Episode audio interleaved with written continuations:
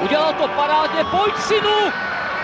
Je to gol! He's got plenty of pace for Borski. And can he find the finish? Zaplašil. Ale Benevenero, neuvěřitelná záležitost! Teď to chtělo přijedat Karlovi do. Teď to chtělo o chviličku dřív. Heinz.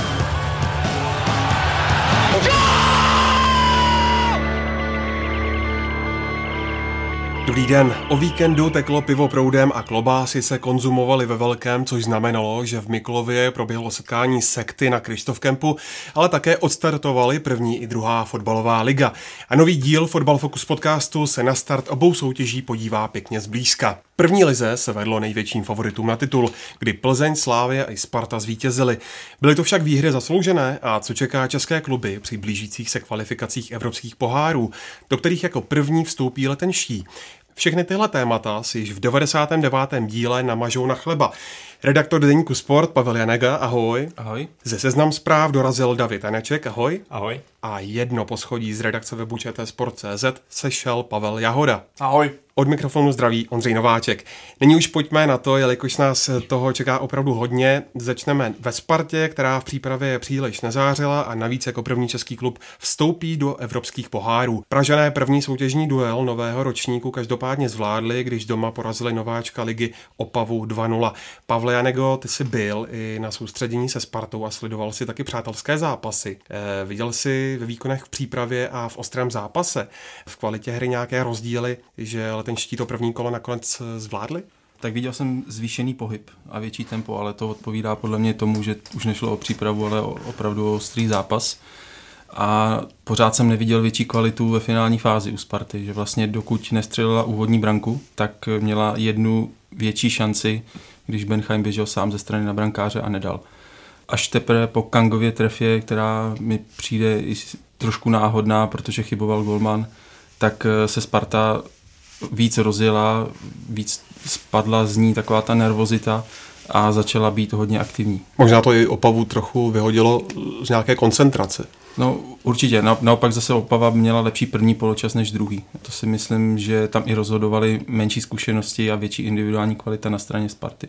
Tak mě samotně, jak tady Pavel už naznačil, mě samotného překvapilo, jaké Sparta měla problémy ve finálové a i v předfinálové fázi, kdy často ty přihrávky končily na kopačkách Opavy a musím uznat, že nováček soutěže mě velice překvapil právě v tom prvním poločase, kdy hrál velice dobře, agresivně, výborně napadal a myslím, že pokud bychom viděli nějakou statistiku míčů, možná, já jsem ji neviděl, ale přijde mi, že mělo většinu odražených míčů právě sleský tým, který hrál dobře pří, přímočaře a Sparta s tím měla velké problémy. Samotného mě prostě překvapuje, v jakém stavu Sparta stále je, ano, vyhrála, ale ten tým je tak silný v mých očích, takže by takovéhle zápasy měl zvládat daleko suverénněji, než zvládl tenhle, tohle utkání, které podle mě přesně, jak říkal Pavel, vyhrál Sparta díky náhodě, kdy tam padl tenhle gol a Opava mi přišlo také, že došly síly a už se zatáhla, už neměla právě síly na to, aby to otočila. Já si myslím, že Sparta má pořád takový problém s tou rychlostí hry, protože oni než se dostanou vůbec na tu polovinu, když je to třeba otevřené a můžou, tak to Kanga udělá na více doteku, než by mohl,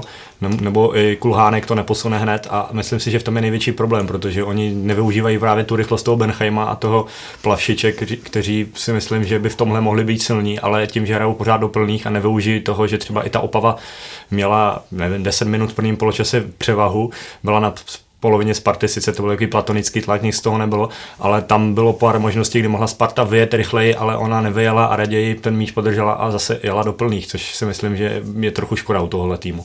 Pavle, no, povídej. Já jenom, že navázal bych na, na, na Davida.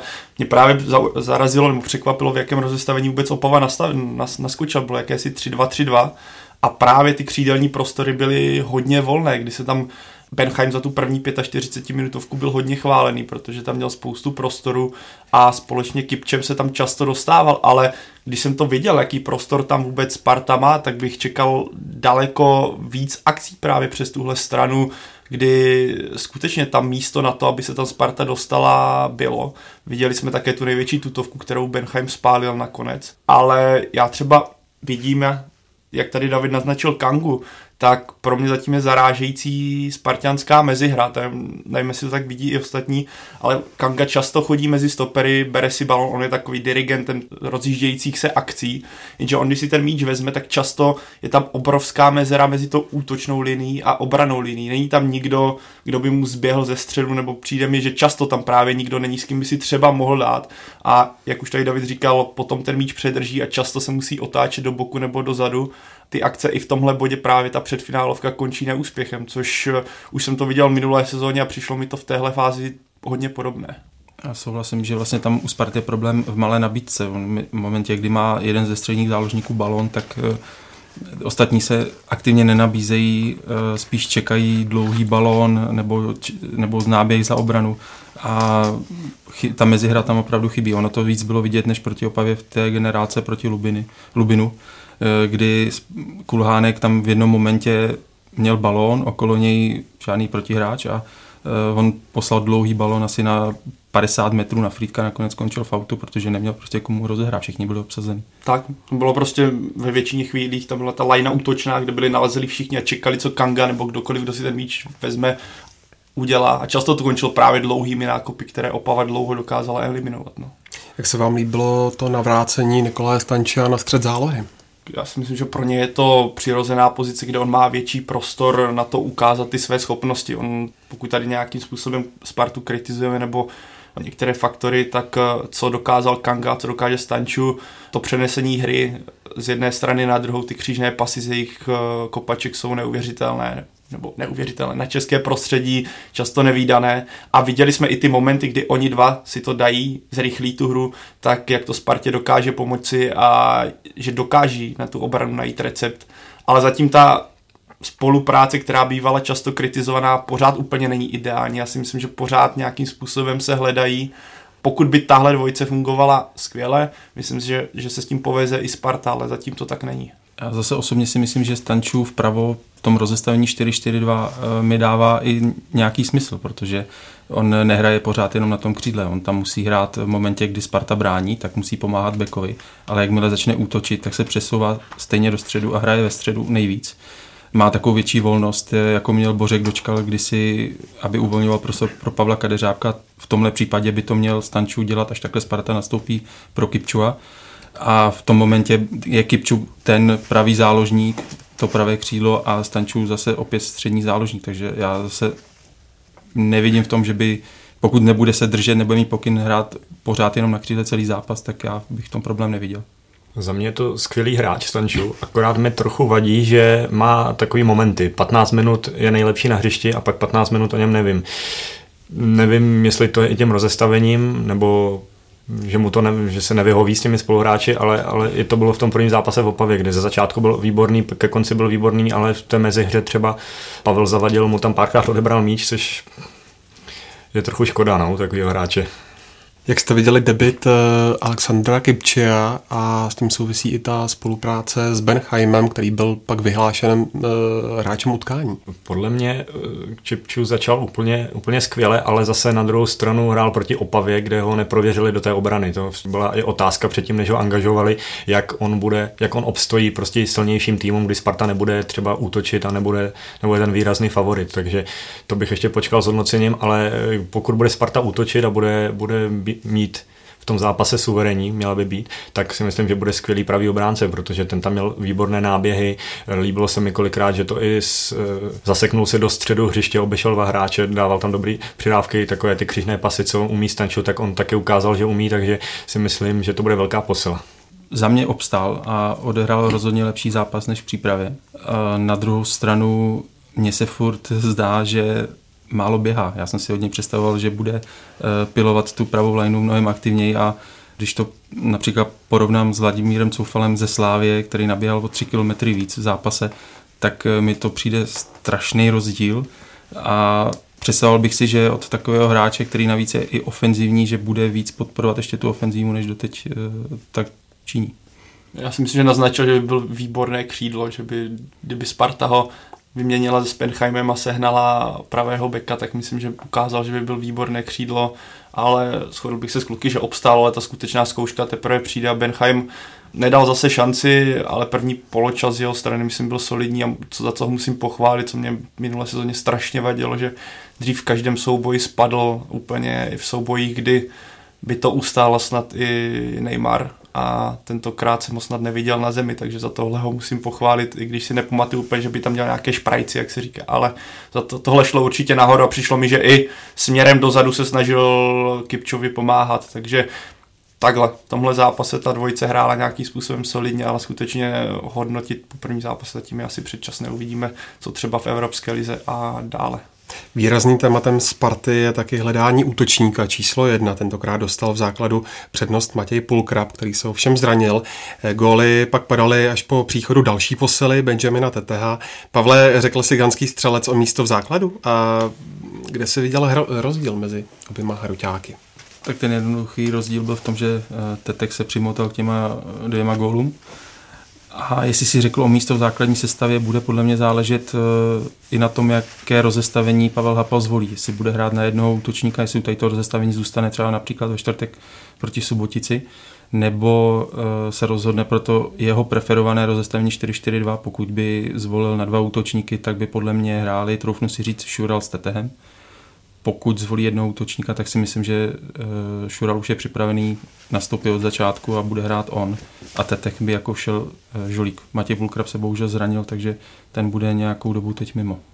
A když jsme se bavili o těch problémech, co jsme se bavili v té první části, tak právě útočník, když vezmeme Pulkraba, mě přišel strašně odříznutý z té hry, kterou Sparta vlastně praktikoval, zejména, zejména v tom prvním poločase, kdy ještě Opava praktikovala ten agresivnější způsob napadání, tak Pulkrab byl víceméně ze hry, kdyby když opomenu ten moment, kdy se Benheim snažil vystřelit a nějakým způsobem se to tam k Pulkrabovi dokutával, tak nevím úplně, kolik měl míčů, kolik jich odehrál, ale bylo jich skutečně minimum a pro tu hru měl skoro nulový význam, ale není to myšleno tak, jako by úplně on hrál špatně, ale v tom systému prostě nenašel prostor a nedokázal si udělat prostor dostatečný.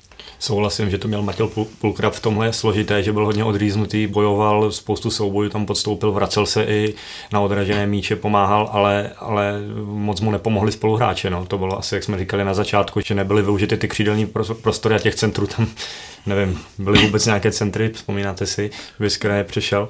Vím, vím, že se tam ocitl v jedné šanci, když Benheim vyslal takový střílený centr. Nebo to byla asi střela, podle mě. No. A on nedokázal natočit správně nohu. No. E, souhlasím, že že Matěj Pulkrab jako nebyl, neměl ten dostatečný servis, který by takový typ útočníka měl mít. A je mi líto strašně toho zranění, protože podle mě má velký potenciál a tohle ho zase přibrzdí.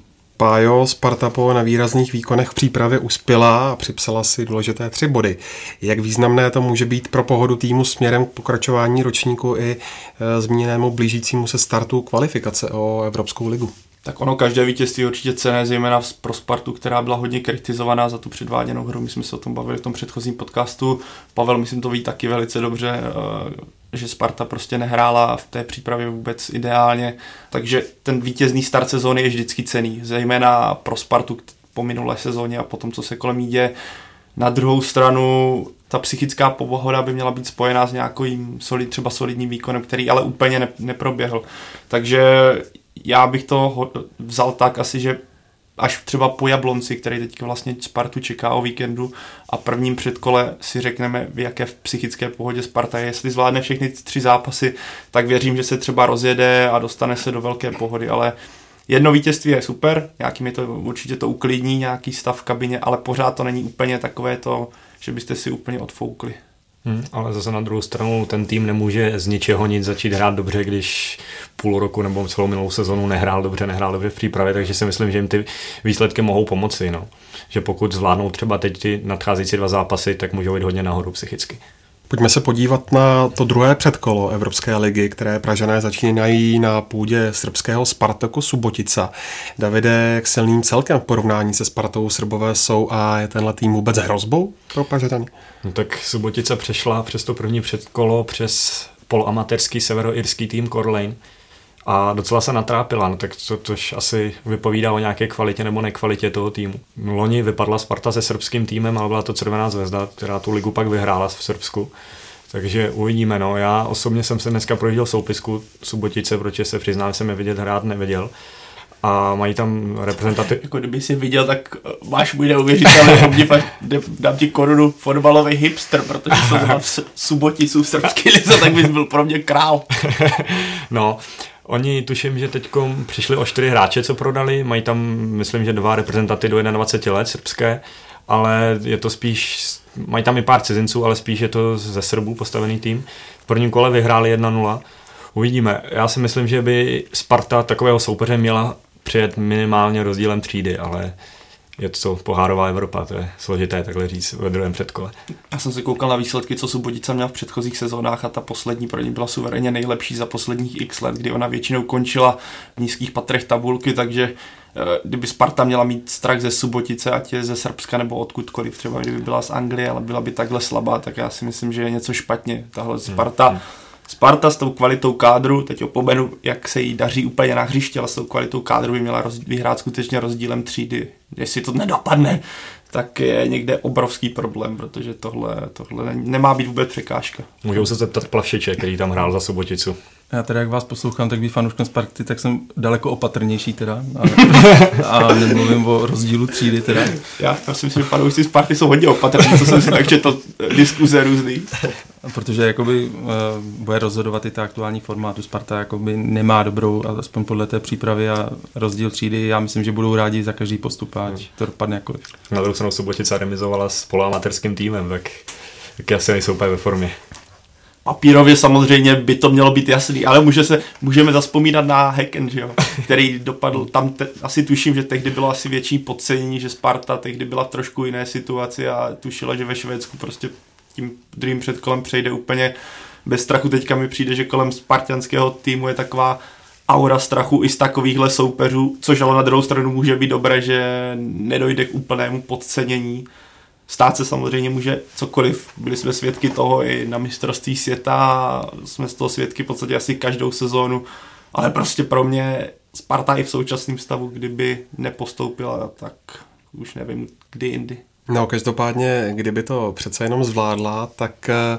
v další fázi už by Spartu čekalo o poznání větší oříšek, a to Brandby Kodaň. Eh, Pavle, proč by měli mít Pražané z dánského týmu obavy, jestli tedy ten důvod k obavám mít mají. Já si myslím, že ano, protože Brandby Kodaň bude favoritem. Do poslední chvíle se rvalo o, o titul dánské lize a Sparta v české lize skončila pátá. Už jenom z toho důvodu, když se podívám na tu tabulku eh, dánské ligy, tak myslím, že o 23 bodů Brandby skončilo eh, před městským rivalem FC Kodaň. Navíc sice jí odešli něk- někteří klíčoví hráči, ale pořád udrželi Kamila Vilčeka, který dal 20 gólů to je naprosto klíčový hráč jejich a e, když to jenom porovnám s nejlepším střelcem Sparty Josefem Šuralem, který dal o polovinu gólu méně, tak e, i tady ten rozdíl vidět, že Sparta nemá takového zabijáka jako, jako Brandby. Tak se dívejte, přímý přenos druhého předkola e, Sparta versus Spartak Subotica vysílá ČT Sport živě ve čtvrtek a pak i následnou odvetu o týden později.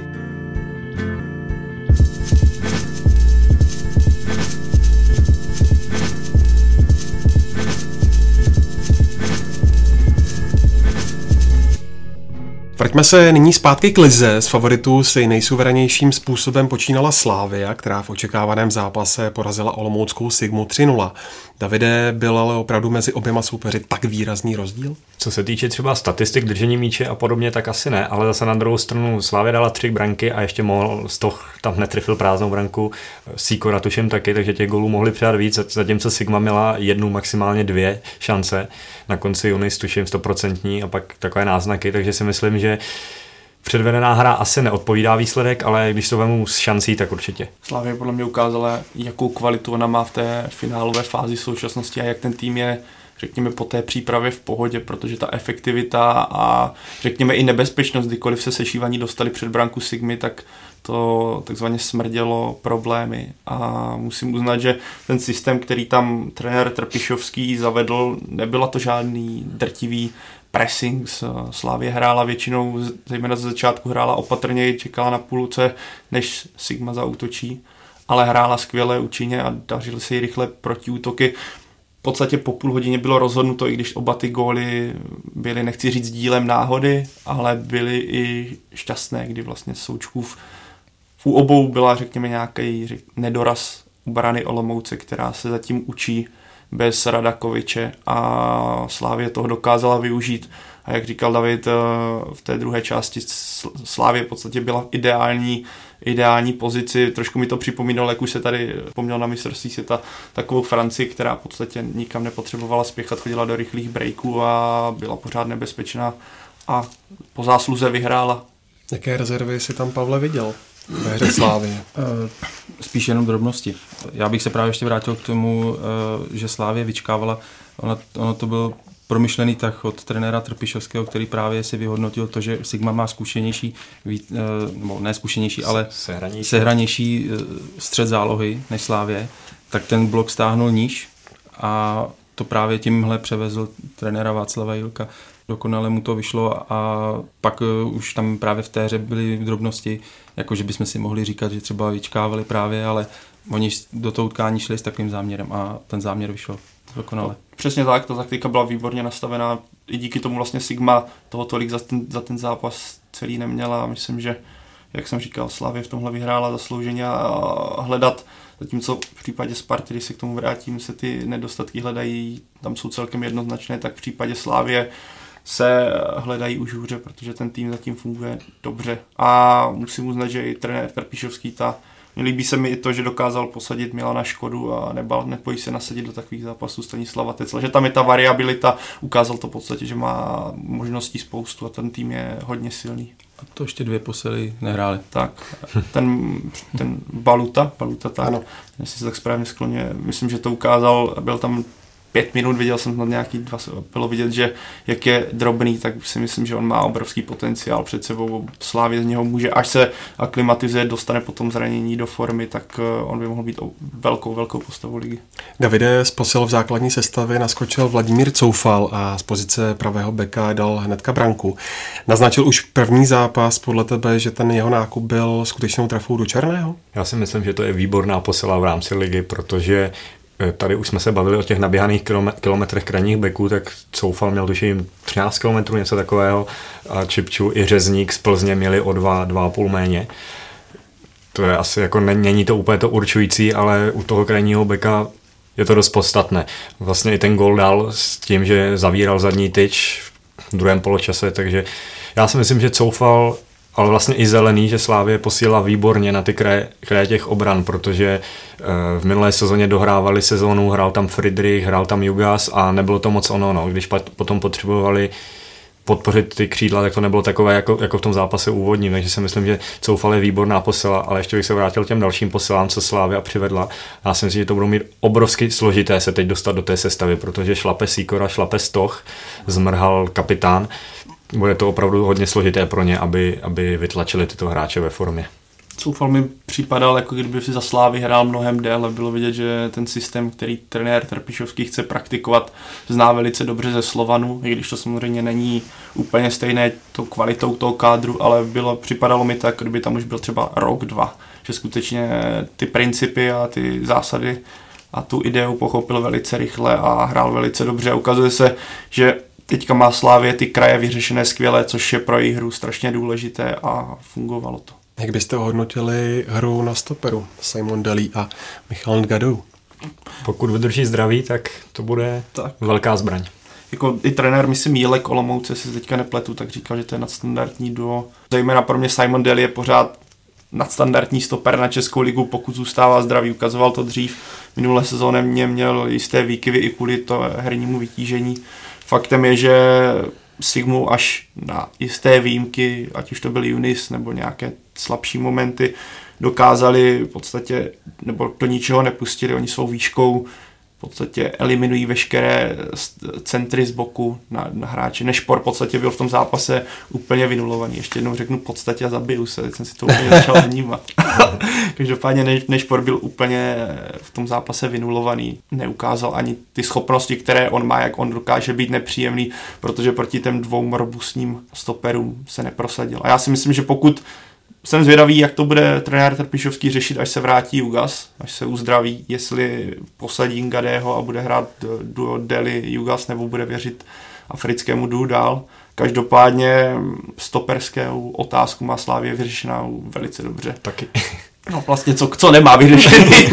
Ale když to vezmeme, že na lavice je Lukáš Pokorný, který pro mě býval býval, ona si je, když se dostane do formy, ale nedostává teď, teďka čuchnout, tak uh, to mluví za vše. Ale ještě možná bych připomněl, že oba afričtí stopeři Slávě mají výstupní klauzuly a pokud se třeba ukážou v dobrém světle v těch předkolech a pokud třeba Slávě uhraje tu základní skupinu, tak se může stát, že ještě můžou odejít, že jo? takže to je jenom tak bych dodal. Když se vrátíme ještě k té obraně Sigmy, tak ta byla eh, v minulé sezóně druhá nejlepší s 22 obdrženými góly. Teďka třikrát inkasovala Pavle bez Uroše Radakoviče, který odešel do Sparty, tak mm, bylo to jednozápasové selhání, nebo Možná, možná to bude větší problém, než si Sigma do posud připouštěla.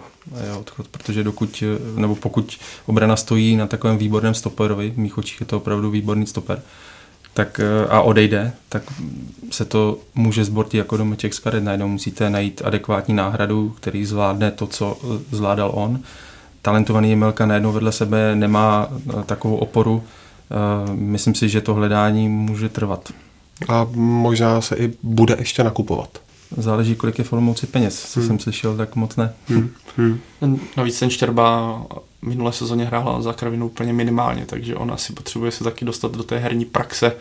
Takže tuším, že to chvíli může trvat. Olomouc má na lavice poloma, takže asi trenér Jílek bude muset tuhle otázku řešit. Ale zase je to po jednom utkání, ale souhlasím s Pavlem, že to bude duo Jemelka, Radakovič hrálo výborně, doká, už vědělo přesně, co od sebe čekat a ty návyky v, tomhle, v téhle otázce jsou dosti zásadní a pokud si úplně třeba nesedí ty stopeři herně, tak to může být výrazný problém. Slávia i Olomouc taky už znají své soupeře pro předkola. Slávia ve eh, třetím předkole kvalifikace Ligy mistrů dostala ukrajinské Dynamo Kiev. Je to dobré nebo špatné, nebo jaké to je, Pavle? bych řekl, mohlo to být horší, mohlo to být i lepší. Dynamo Kiev je takový tým, který je kolem toho aura takového toho celku, který dřív byl vele úspěšný. V poslední době se, nechci říct vytratil, ale už není to takový ten celek, o kterém se kde byl Andrej Ševčenko. Ale Každopádně mám pocit, že ještě v poslední sezóně udělali osmi finále tak oni, Evropské oni pravidelně hrají evropské poháry, byli snad za posledních deset let pětkrát v lize mistrů, pětkrát v Evropské lize, z toho snad polovině případů právě přišli do jarní části, máme, máme tam spoustu, je tam hraje tam Pivarič, který byl na mistrovství světa, hrál za Chorvaty ve finále, je tam spousta ukrajinských reprezentantů, je tam celá řada nadstandardních hráčů, ten tým je cel, jako celek nadstandardně kvalitní, není tak zvučný jako Sevilla, o které se, počkej, Sevilla tam nebyla. Benfica. Benfica, hmm. tak která narazí na Fenerbahče, to bude krásný souboj do třetího předkola. Ale pro mě, Slávě to bude mít těžké, ale neřekl bych, že je to neřešitelný problém, protože když to tam vezmeme, Dynamo Slávě snad v té době, kdy ten zápas bude, tak eh, hraje snad kolem Prahy všechny zápasy.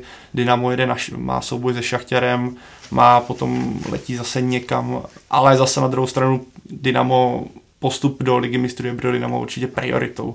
Takže Slávě to bude mít extrémně těžké, ale myslím, že to není neřešitelný problém. Když bude hrát eh, šikovně, tak i může postoupit. Já nepochybuji o tom, že postoupí Slávě.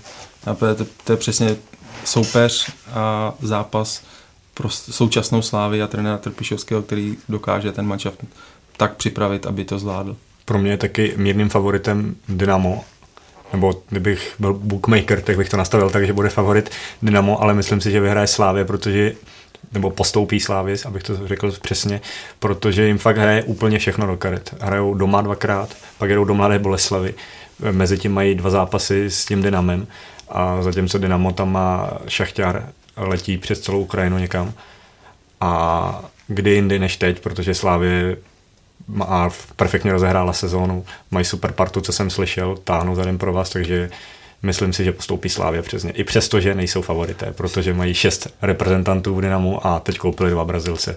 Myslím, že fanoušci Slávy, co teďka poslouchají podcast, tak úplně se spokojeně usmívají, hlavně když Pavel řekl, postoupíte.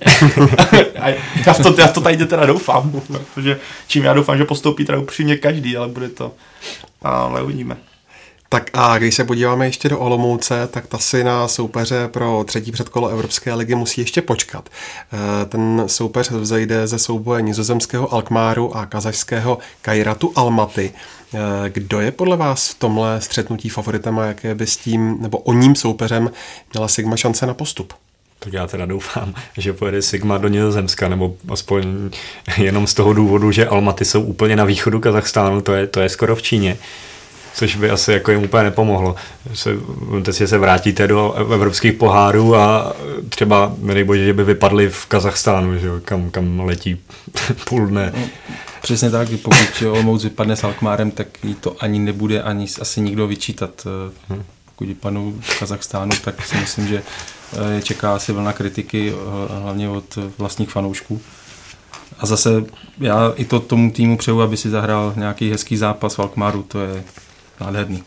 Tak já jsem na ten duel teda Alkmaru s Kazachstánci celkem zvědavý, protože Alkmaru teďka odešli, nebo odešel druhý nejlepší střelec, odejde pravděpodobně i nejlepší střelec, iránský reprezentant, takže tohle je pro mě celkem, a navíc jedete do Kazachstánu, což je strašně nepříjemný soupeř, hraje tam Andrej Aršavin, asi pro všechny známý hráč a Alkmaar samozřejmě bude favoritem, ale to jsou takové duely, kde se může stát skutečně všechno i tím cestováním navíc Alkmaar, já nevím teďka, kdy přesně startuje nizozemská liga, ale ten je snad pořád v přípravě, zatímco Kazachstánci normálně jdou přes celé léto dál.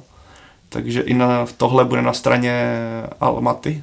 Uvidíme. Samozřejmě podle jména i podle kvality kádru je, by měl postoupit Alkmaar, což si mě samozřejmě přeji, ale tento dvoj utkání může také dopadnout velkým překvapením, když jsem viděl, kdo hraje za Kazachstánce.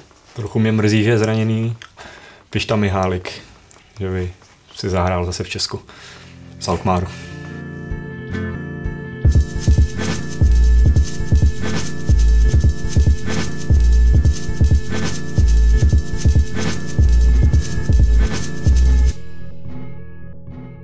Třetím pánem na holení je Plzeň, která rovněž vstřelila tři góly a plný bodový zisk si odvezla z půdy Dukly po triumfu 3-1.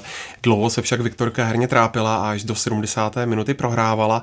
Pavle, kde byl v její hře problém? Já skutečný problém nevidím. Eh, aspoň ne takový, který by se nedal odstranit. Eh, tam došlo k individuální chybě, na které se nabyly menší neproměňovala šance Plzeň, protože kdyby ty velké šance proměnila, tak se tolik nenadře na tu výhru. Já si taky myslím, že jediný problém byl třeba v tom nasazení, že, že do toho možná nešli úplně, úplně tak, kdyby hráli třeba proti Spartě nebo Slávy, takže to, bylo, to byla i ta nekoncentrace, kdy Krmenčík šel sám na branku, vychytal ho rada, nebo útočník řekne, že ho trefil, brankář, že to chytne. a, a pak tam asi ještě z 6 metrů přestřelil branku.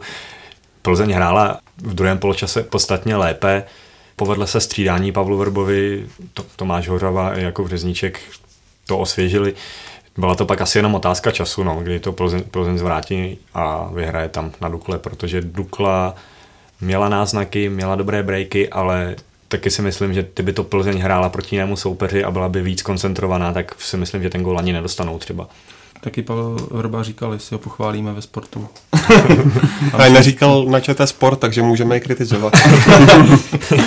ale Pavel Hrba udělal skvělé střídání. Se líbil i Milan Petržela, který na svůj věk tam předváděl neuvěřitelný výkon, eh, kdy se pouštěl do sol, které úplně tady v České lize nejsou čas, tak často k vidění. A celkově se mi líbila ta souhra na té pravé straně, kdy se ukázalo, že když eh, se Plzeň rozjede a daří se, tak tady tyhle kří, útoky po křídelních prostorech fungují skvěle, kdy si tam několikrát vyměnil právě Petr Želamíč eh, s Řezníkem a byly to velké šance.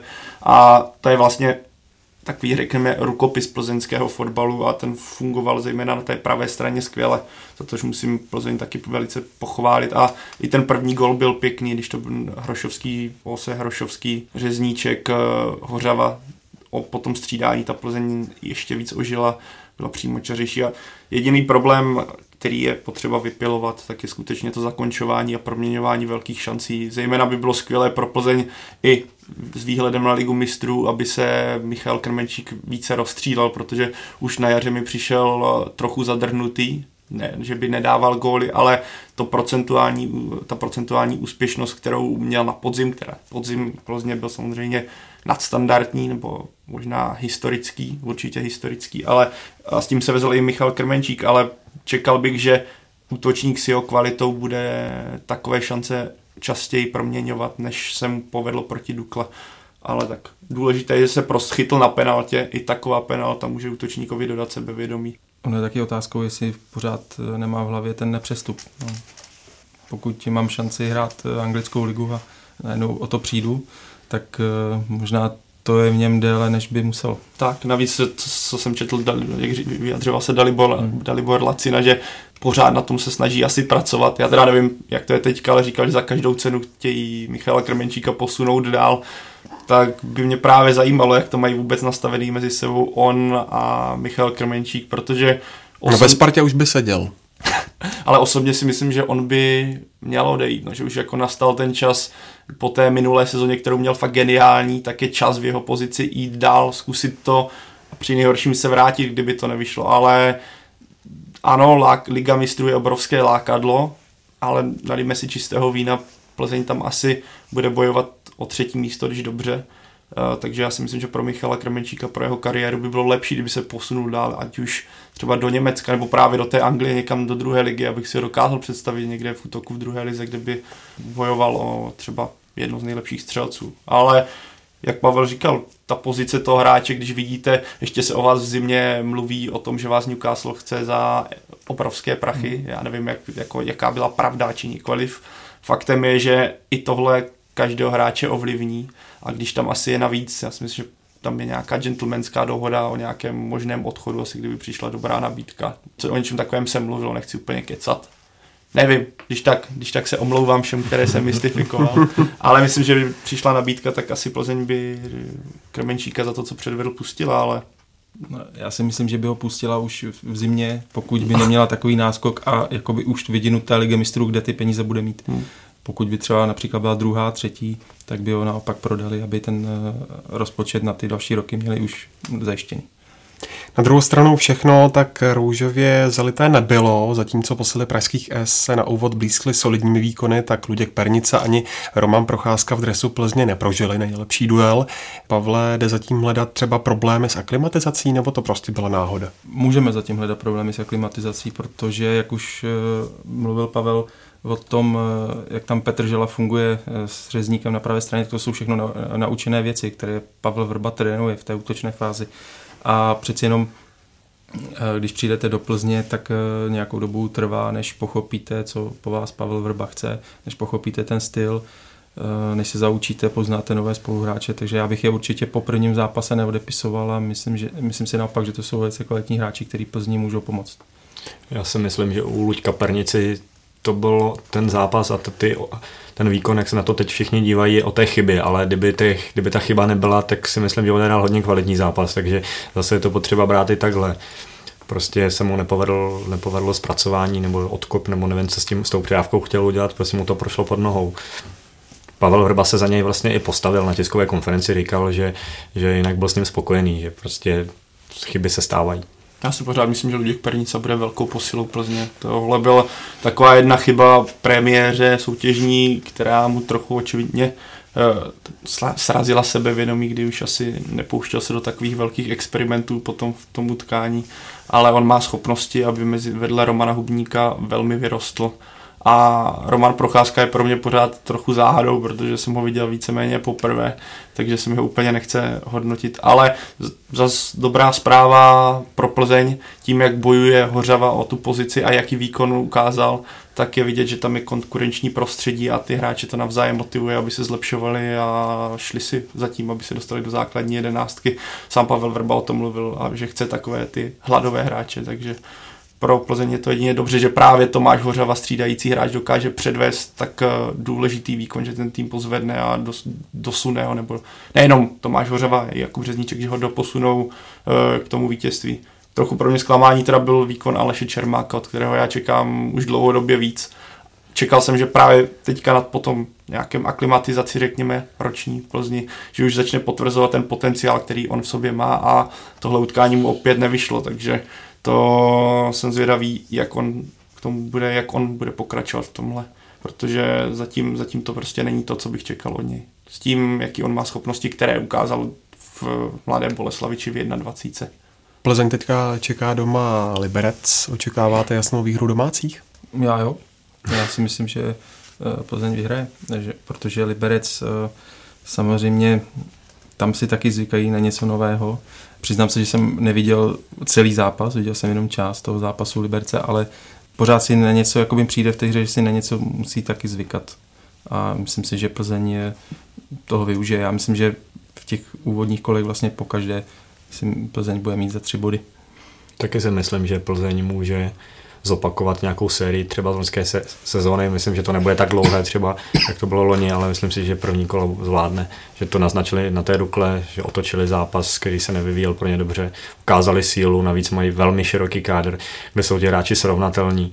Vystří, Pavel Vrba ukázal těmi střídáními, že tam snad přišli ještě i lepší hráči, takže si myslím, že s Plzeň bude ze začátku ročníku suverénní.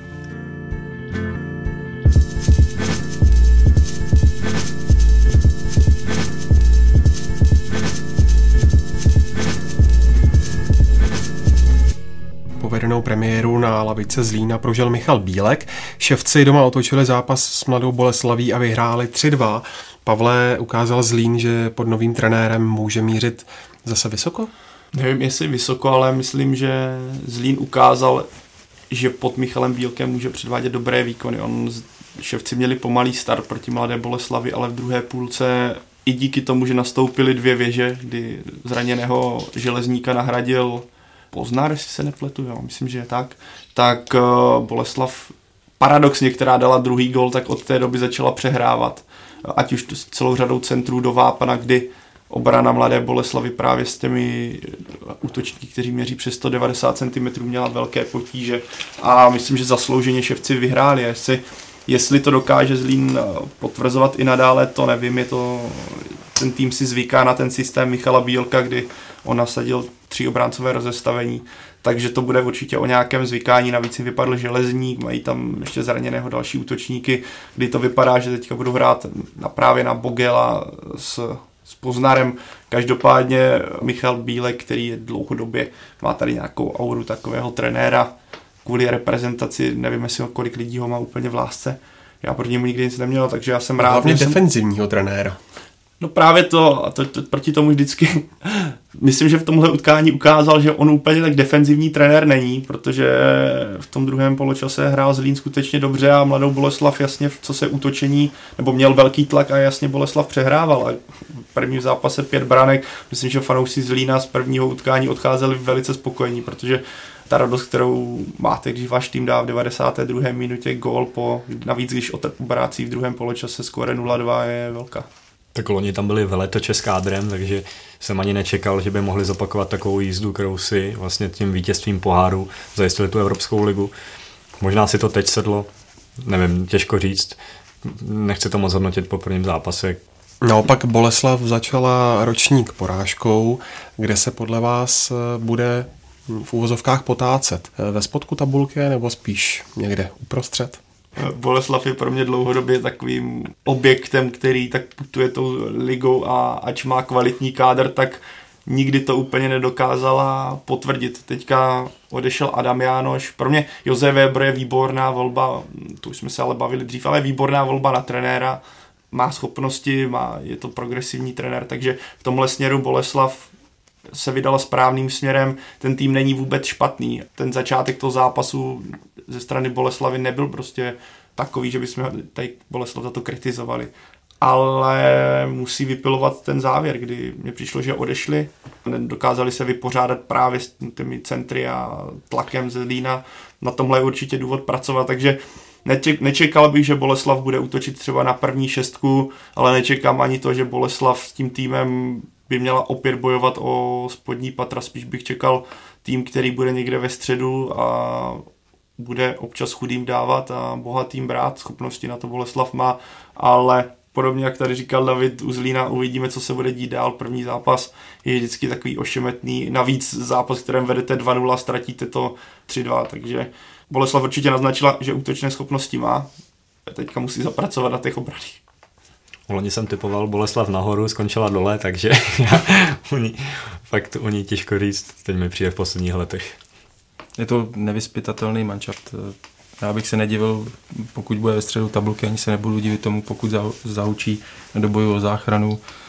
Eh, zdá se mi, že tam je nějaký dlouhodobý problém ve vedení klubu, že tam se točí strašně moc hráčů, strašně moc trenérů, nic eh, nevidím tam žádnou koncepci, že by se chtěli ubírat nějakým směrem.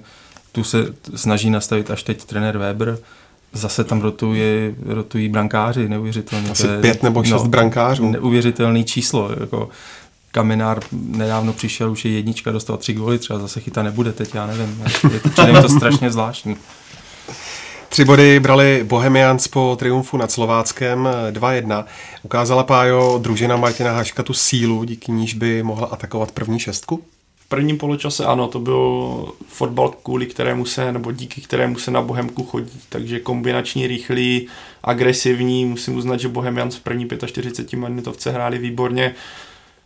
Problém byl druhý poločas, kdy mi přišlo, že Bohemka odešla. Myslím, že Martin Hašek o tom mluvil, že, že Lukáš Juliš i Reiter odešli fyzicky, takže už tam nebyla ta Mimochodem já tě zastavím jenom Juka, Lukáše Juliše střílel Kabájev, který dnes ohlásil, že se mu stýská po rodině a vrací se zpátky domů. To ani nevím, že no, to a, nebo kam. Mm, to je poměrně překvapivé, nebo co na to říkáte?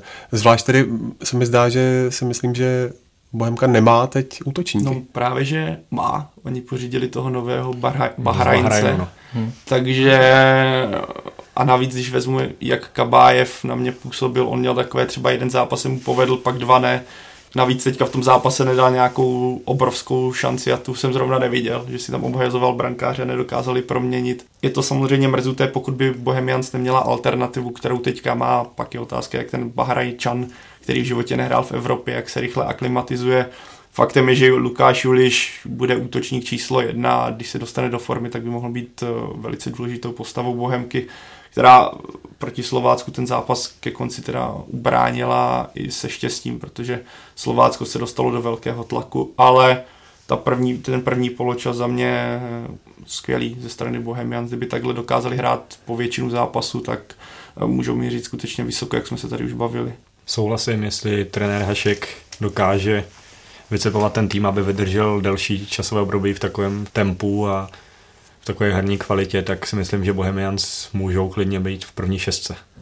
No, já jsem Bohemku typoval na pátý místo na Twitteru, takže nesmím to, to couvat, eh, takže zůstanu u toho. Myslím si, že bude pátá. Počkej, bacha, tady z těchto typů. Já jsem typoval Maroko poslední a furt se mi to vrací na Twitteru jako bumerang. Na závěr se pojďme ještě podívat do Ostravy, kde paník v pondělí porazil Jablonec 1-0. Eh, Davide, bylo to zasloužené vítězství? No, tak to byl úplně jasný remízový zápas. Jako pro fanouška fotbalu nestraného to asi nebylo nic moc, protože tam jsem nenapočítal, že by si jede, no, Jablonec možná ano, ale že by si baník dal třeba 10 přihrávek za sebou, nebo ještě na soupeřově polovině, to asi ne. Bylo to hodně ubojované, jak se takhle říká. Eh, za mě to byla teda kopana, kterou rozhodla jedna standardka a Milan Baroš, který tam vytvořil tlak na obránce Jablonce, ten si dal vlastní gól, ale pokud by byl fotbal spravedlivý, jako většinou je, ale v tomhle zápase asi nebyl, tak by to měla být remíza za mě. Pavle Janego, i díky tobě se do českého prostředí dostala hláška o třech žonglech, jelikož Petr Rada nesl tehdy ve Spartě těžko tvojí kritiku. Eh, jak teďka vidíš jeho pozici v Jablonci? Myslíš, že dokáže se Severočechy navázat na loňské jaro? Myslím si, že to Jablonec bude mít eh, hodně obtížný, protože uh, jakmile začne Evropská liga, tak uh, skloubit obě soutěže je, je taková zkušenost, že tým, který pravidelně ty evropské soutěže nehraje, tak má vždycky problém to skloubit. To jsme viděli třeba u Zlína. Takže si myslím, že až ta soutěž začne, tak to budou mít o to náročnější. A ta další věc je, že si chci všímat toho, jak se budou i soupeři v České lize na Jablonec připravovat, protože podle mě to bude o dost pečlivější, než tomu bylo na jaře. Jablonec má hodně zajímavý manšaft, je to tam dobře poskládané a i na ty individuality si myslím, že si ty soupeři budou dávat větší pozor. Já souhlasím s Pavlem s tím, že Jablonec během jara nikdo tak nějak nečekal, že přijde a bude suverénní nebo že tam vyhraje. Šlo to zápas od zápasu, přidávali jednu výhru za druhou ale teď je Jablonec považován za jednoho favorita, nebo v užším, užším ranku těch favoritů ligy, takže ty týmy se na ně budou připravovat úplně jinak. Navíc, navíc je to účastník Evropské ligy, takže to je taky, taky možná motivace pro některé hráče ukázat, že taky, taky mají na ten tým, takže to bude mít o dost těžší Petr Reda. Trochu mě zklamal Jablonec v prvním zápase, protože jsem čekal, že budou více suverenější na baníku, ale zase na druhou stranu baník hrál hodně, hodně fyzicky náročně a asi jim to nepovolilo, ale uvidíme. Prvním kole Ligy Bělatky poměrně hezká návštěvnost, jenom do příbramy, co jsem koukal, tak přišlo více než 4 tisíce lidí. V pondělí na baníku bylo více než 10 tisíc lidí. Myslíte, je konec července, ale myslíte, že se tenhle ten trend povede udržet? No, já doufám, protože když je na stadionu atmosféra, tak i ten fotbal najednou vypadá jinak, než když tam přijde 10 lidí a slyšíte každého, jak nadávají hráčům. Já doufám, že jo, že se ta návštěvnost udrží nebo ještě lépe poroste, a, ale nedokážu si takovouhle návštěvnost představit na konci prosince. No. To si myslím, že až přijdou ty mrazy, že to bude hodně náročné pro českého diváka, aby se vydal na stadion. Tak když si podíváme, kolik zajímavých jmen vlastně do České ligy přišlo, tak eh, je podle mě správné, nebo ono by bylo správné i tak, ale nepřekvapuje mě, že na ty zápasy chodí víc lidí, protože já jsem tady několikrát říkal, kdo by si kdy představil, že do České ligy přijde Stanču, přijde Kanga, přijdou hráči jako Olejanka, který teďka dorazil do Slávy, to jsou reklama na to, aby člověk viděl na vlastní oči kvalitní fotbal. Přesně jak říkal Pavel, až bude prosinec a jestli začnou tvrdé mrazy, tak úplně si nedokážu představit a teďka nemyslím to nějak špatně, že se někdo požene na příbram Karvina, úplně si nedokážu představit, že na tenhle zápas eh, se fanoušci poženou, ale základ je asi udělat potom kvalitní grok a nějaký třeba dobře opečený sele a tak ono se to všechno spojí, aby nenastala situace, jak je teďka v Olomouci, kdy fanoušci právě kdy do Olomouce, kde tradičně nechodí moc lidí, přesto dorazilo snad nějakých 10 tisíc lidí a Sigma přesto, nevím úplně, nebyl jsem tam, ale co jsem četl uh, na diskuzi fanouš, fanoušků a tohle zejména teda pro fanoušky, tak si stěžovali, že to bylo nedostatečně organizované, co se týče ať už jídla, i uklidu, kdy na tribuně tam byl snad nějaký exkrement, takže mně přijde, že před prvním zápasem si neudělat ani úklid na tribuně je poněkud zvláštní, takže tohle je škoda, protože když vám přijde taková návštěva, tak kdy máte lepší reklamu na to, abyste si ty fanoušky udržel. Bych se ještě vrátil k tomu počasí.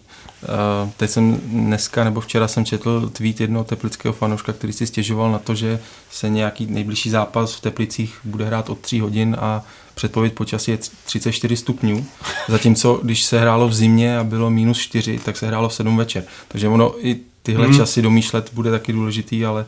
Tak, jako kdy jindy hrát později večer, než hmm. teďka během léta, protože dneska, když jsme se sešli tady před spravodajstvím, tak eh, bylo napadnutí, tak eh, a sedět přímo na sluníčku na stadionu, když si pamatuju, když jsem byl takhle, právě když se bavíme o Teplicích, když jsem byl dvakrát na zápase Teplic, jak jsem tam za, se zatoulal a, a bylo tam napadnutí, tak chápu tu kritiku fanouška, protože ve tři to je sebevražda, pokud nemáte na sobě nějaký klobouk nebo a dostatečné množství vody. Je, jako souhlasím, co tady říkali kluci, je pravda, že je teď hlad po fotbale, že fanoušci mají o to zájem, ale ještě bych si představoval ze strany klubu nebo i ze strany té termínové listiny, co se týče těch herních časů, že by těm fanouškům mohli jít trochu více naproti, že by se to dalo ještě víc domyslet. No.